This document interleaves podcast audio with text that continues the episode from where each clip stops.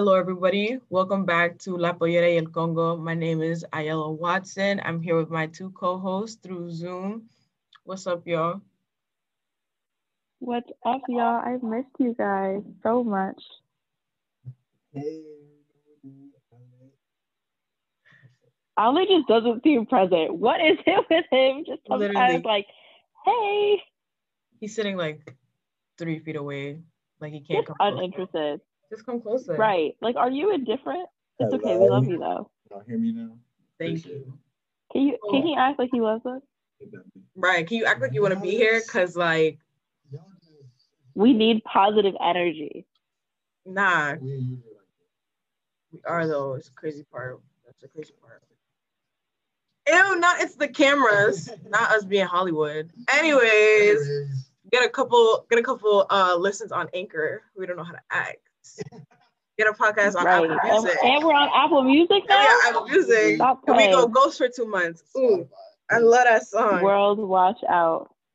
So today we're gonna kind of go off of where we left off a few weeks ago. Uh, we spoke about we spoke about the Black Lives Matter movement within our communities and within the university that we go to, and some stuff has happened since then, bruh. It's been it's been a time. Sit down.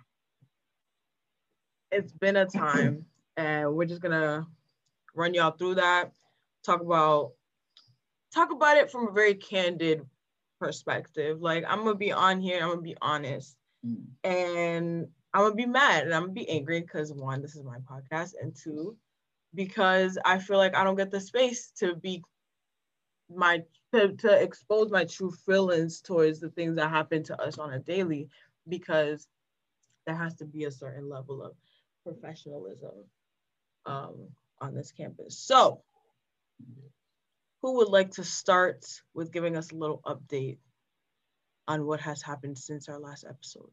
So basically, our last episode aired, I think, in the middle of September, if not late September. And since then, as you know, um, myself and Sophia are part of the Black Student Union.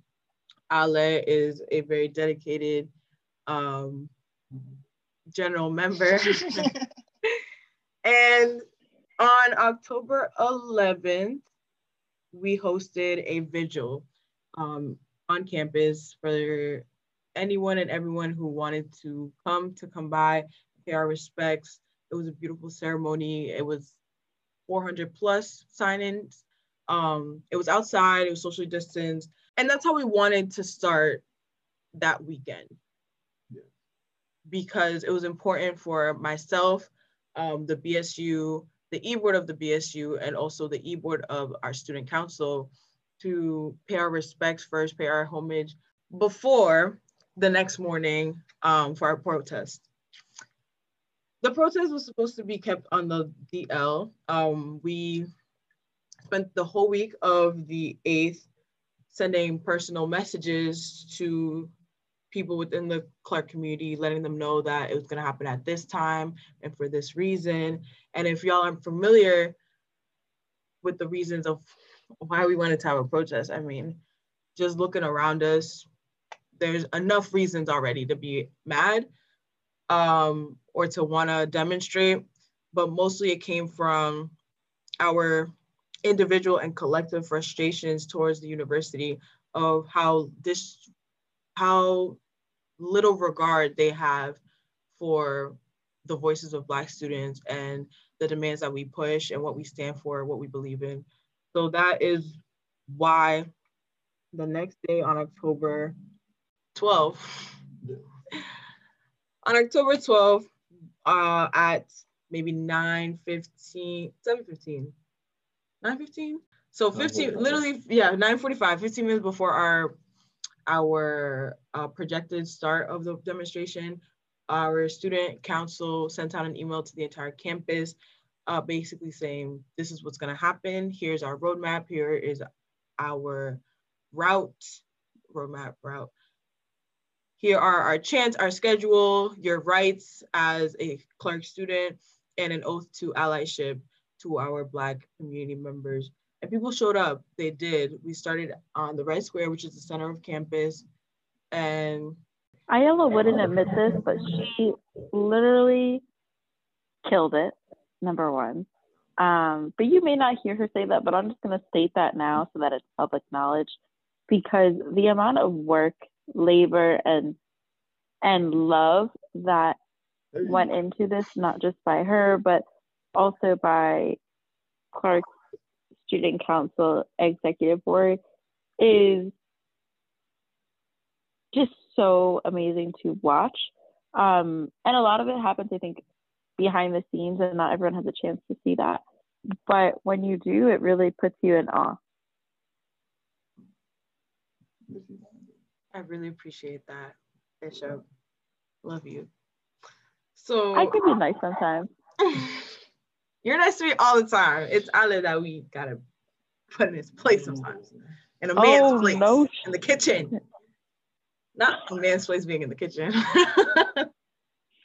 anyway, um, right. So going back to what I was saying, um, our the president of our student council, Eunice Dolet, they read um, a statement that they had prepared talking about the land that in which uh, Clark University was built upon and how that land is um, of indigenous meaning.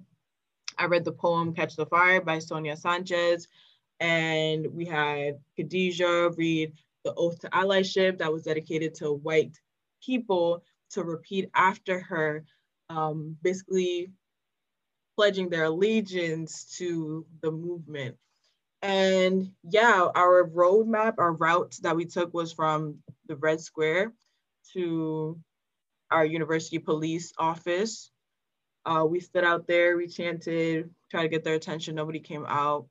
Um, then we went to our multicultural, um, our multicultural department office uh, building, our multicultural office, um, and we it it's called Dana Common Dana Commons, yeah, and we stood outside there because actually a few years back before myself, so I'm the oldest person here.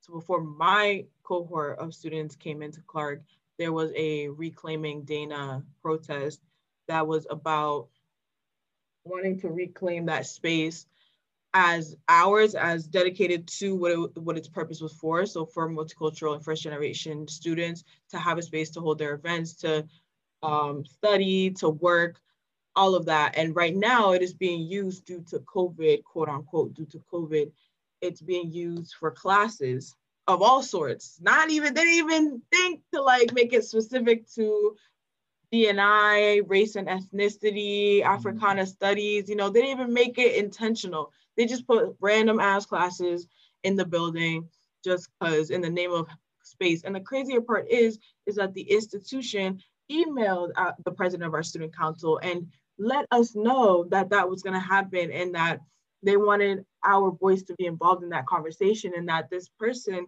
who who gave us the heads up was going to advocate for that space to not be used because that those were our wishes um, and they did it anyway so that was our second stop and then we ended it in front of our pre president's office. He wasn't even there. He was in chicago. But our provost was there. Our vps were in there in that building and we hosted a die-in um, so that was that's what happened. Since then myself members of the bsu members of the student council um, have been stretched thin in meetings with the administrators. And I'm talking meetings that at this point are redundant, they're tiring, they're exhausting. Um, and frankly, it's a tactic. It's a tactic to get all of the activists on campus to be tired out because on top of that, we're working three jobs on campus or we're working our off-campus job. And we're in the middle of classes and we don't get any breaks because Clark University has strict COVID regulations. So I think since that protest, since October 12th, I've had maybe one to two meetings every single week. Up until this week, I haven't had one that was specific to me. I have had meetings where it's like a staff meeting or what have you, where administrators were present, and yet I still had to, you know, push them a little bit harder um, be critical about what they say, and call them out on how they present information to us, the student council and BSU e-board members that are very much in their face versus students that may not know as much information that we are given or we're given different information. So it's been exhausting. It's just been a lot. And I think I would, I'm, I've been talking a lot about this, but I think I would like to get Alan and Sophia's take on their experience, Ala being on campus during the protest, their experience with that, and Sophia, like your experience being on the organizing front, being one of those main leaders organizing this, putting it together. We've been doing it for months, months. This protest was months in the work for months, months. baby girls. And we just kept had to push it back. But yeah, Sophia, let's start with you. Like, what what are your thoughts on us having to organize that as undergrads? it was it was definitely um, really a first of all an amazing experience um, because I'm also the youngest person in that small group with the BSU members uh, from the e-board and Clark University Student Council e-board, um, and so that was just a really interesting dy- dynamic um, to just learn a lot, absorb as much information as possible, and to just gain insight um, about the inner workings of Clark and how decisions get made, who really wields the power, um, and how to sort of continue to be a change maker. I think the hard thing for me was seeing all the work that we had done and not being able to see it with my own eyes and be there. Um, it was my birthday weekend. Um, I turned 19. Um, I was home um, and I just wasn't able to make it to campus as much as I wanted to. Um, so I definitely feel like that was really hard because it was, you know, this constant grind and like go, go, go, go, go. And like we're all rushing to the finish line and it's this big marathon. And then I got to the finish line and I didn't see it, you know, with my own eyes. That was really hard. But we had the protest. I was able to watch a lot of it through Instagram Live. I saw the vigil. Um, I wonder, are any of those videos still up, like on our highlights on Instagram? Okay, good. Because I was gonna say, if you haven't seen that, um, definitely take a look at that because it's just really amazing to see how many people were able to show out. Um, we took a lot of safety measures when we were doing this process. You know, we were like, how can we ensure participation while keeping everyone safe? Um, we did a lot of like handing out of COVID supplies, I believe, um, right with the hand sanitizers um, and the masks and everything like that. Right. Um, everyone was strongly encouraged to get tested after. Mhm. Folks were there monitoring to make sure that, you know, we were as spaced out as possible.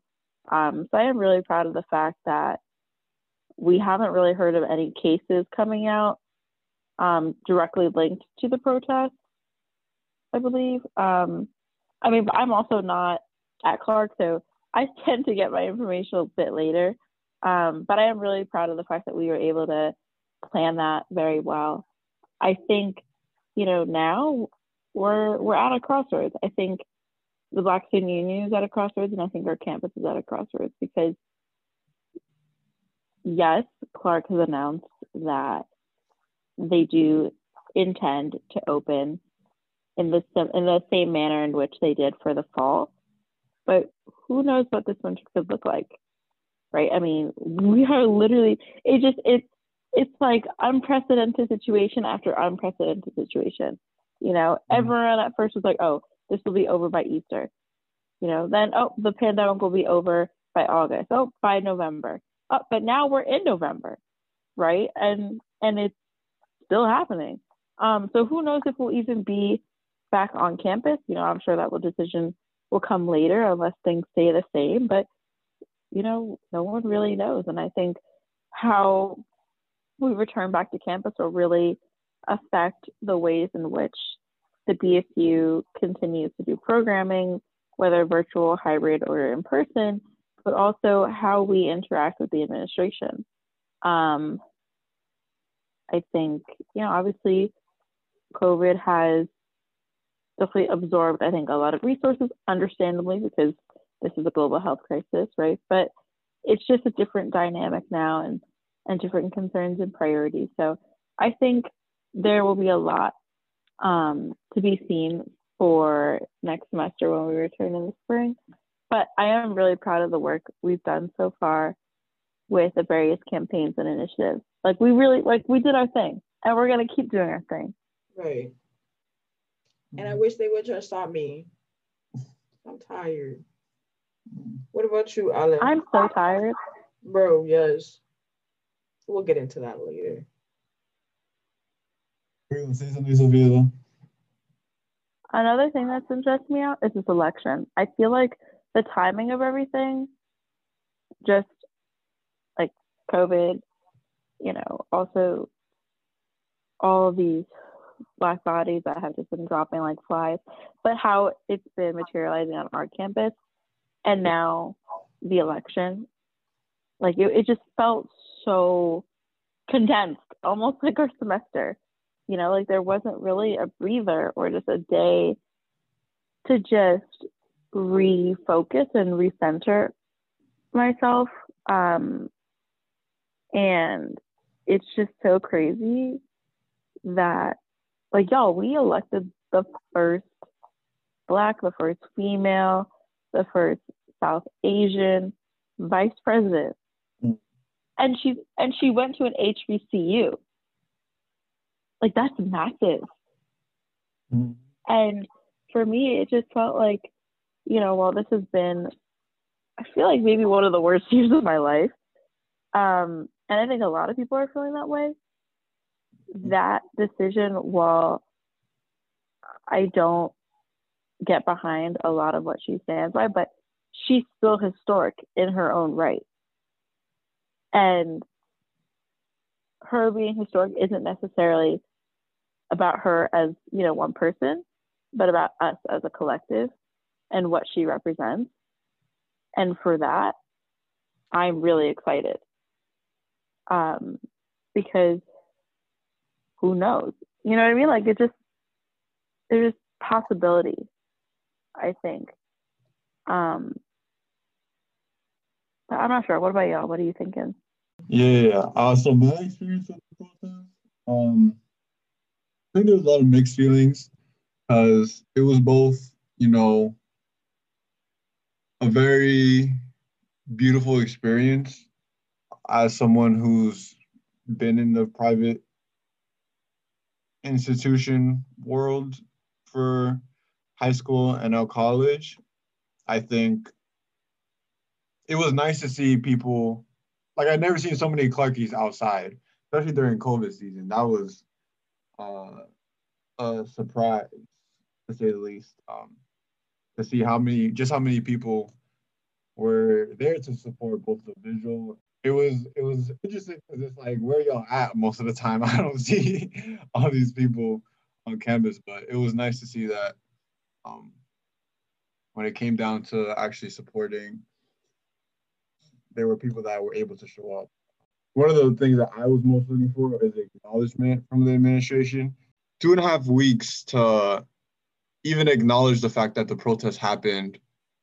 Like we we be getting so many emails just on the on the regular, whether it's COVID or just like if something happens in the police, and like those are all valid. But the fact that we weren't even able, that nobody was even able to write an email acknowledging the fact that Clark just had its probably biggest protest in history, not only recently but ever. Like, is just so wild to me, both like empowering in terms of the work that um, everyone was able to do to accomplish this, but also frustrating to hear that the president, the, the administration weren't even able to acknowledge that in terms of the election, I think that there's been so much going on. Obviously, during the election, there was it was like the biggest thing on the news and social media,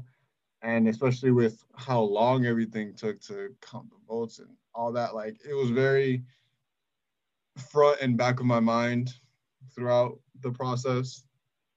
but yeah, like Sophia said, it was the results were very powerful, not only for Kamala Harris, but there were also a lot of other firsts, um, specifically people of color who identified in the LGBTQ spectrum who were um, voted in to, I think, Congress and different positions um, as well. So that was said Richie Torres, yeah, Richie Torres for Congress, um, and many others. And like like I said, it's both it's been both a very pressing, very front of the mind, but also back of the mind thing for me personally with everything going on, where it's like like like I feel it and I'm and I'm happy for it, but it also feels like it's just another thing that's been happening piling up to everything that's been going on recently. I don't know if y'all feel similarly. The university's president's explanation for why it took them so long to reply is because he was waiting to elect their next chief of, chief of police. And that in itself, it kind of goes to show how much they're not getting it um, because our whole the whole movement that's been for years, by the way, is to eradicate the way we think of policing right now, and to hire new chief of police, kind of, missing the point. Nevertheless, before he did send that that email, um, two weeks after, two weeks late, and on the like, two weeks late period, but the week of the email was sent, he wanted to meet with myself and two other representatives from BSU to talk about, yeah, why, and also that there are conversations being had about um, having police officers be disarmed and having them be on campus for less reasons. And all of that, you know, was a start. But I just can't help to think sometimes that, you know, once myself, once I graduate, once even Sophia and Ala's class graduates that, you know, we just got a new president for this university. So he will be here for a very long time, which means that the promises he's making now, if people, if he is not, it sucks that this is the way it works, but if the students do not continue to push him and remind him year after year, semester after semester of the promises he made he, now in 2020, then they're not going to get met. Then students are going to continue to be microaggressed. They're going to continue to be assaulted. They're going to continue to be harmed by this university until another uproar comes about. And it happens. It happens every maybe four to five to six years and it's been happening in this institution since they started allowing Black students to enroll. So I just think that those are my thoughts on the university right now. Um, in terms of the election, it was definitely one of those things for me. I've been trying to, okay, well, bear with me because I've just started. So, like, very recently, like in the past month or so been trying to read up on authors and books that talk about liberation and the pedagogy of the oppressed and really reading the philosophies of folks who show activism in ways that I haven't um, that I haven't been familiarized with. And a lot of what they write about is that at the end of the day, this two-party system, this government, um, you know, like white people have been on the same page in terms of their values and how they wanted to run this country since day one, since they took land and um, murdered indigenous people, since they brought enslaved Africans to this country. They've been known since day one, like their goals are this, their constitution is this, and that is what it's going to be. It's always going to benefit the white man. So to me, seeing this election play out, it really was. I mean, Kamala Harris, she has put black women literally in the White House. Like that in the White House as a president, because we had, I can't forget Michelle Obama. She did her thing. I'm not saying like that, but I'm saying like she is vice president elect of the United States. That title, nobody can take that away from her. Nobody can take that away from Black women in this country. However, back to what I was saying, um, it really is interesting to think of these things through the lens of, well, what is actually going to change? And when I say change, I mean, are under this new presidency, are Black people going to stop being shot by police? Yes or no? Probably not. Are we going to see a an end to homelessness? Probably not. To hunger in this country? Probably not. Um, mass incarceration, exactly. Probably not. We're not. We're not. And it's like, it's not, it may not happen now. It may not happen in the next 10 or 20 elections. And that's just it. It's, I don't know. It's, that's just it. Um, so those were my thoughts on the election. Obviously, it was my first time voting for a presidential election. And because I was, I just turned 21. I was eight, I was like 16 during the last one, right? Were you? I was, when did he get elected? 2016, right? Yeah. I was 16, Yeah. 17, 16. Oh. Oh yeah, you're right. You're right. My fault. My fault. Not her I was like, couldn't you me, vote? trying to call me out on my civil rights. I was looking at her funny. I was like, wait, you didn't do what? No, I didn't. I was 17. Um, right? I'm not bugging. It was the 2016 yes, election. yes, 2016. Right. And I, I was born in Oh, I got her thinking her whole. right. I was right. Anywho, um, Miguel was like, let me just make sure no one told me I couldn't vote and I can actually vote. and I could have voted now, but I couldn't vote, and I did now, and it felt nice. And now we have this um a, atrocious person out of office, which is, you know, I'm trying to look at the positives. That's a positive.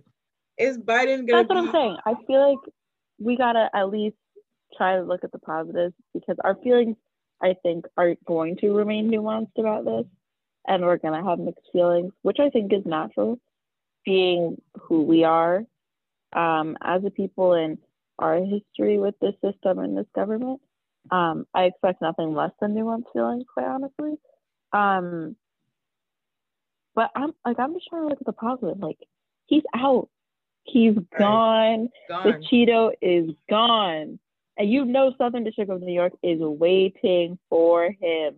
They are waiting for him. They can press charges. I know they are all up in there like, hmm come on over to New York. I dare you. I dare you. Right. Because they're like, we could dead ass get, they're like, you see him.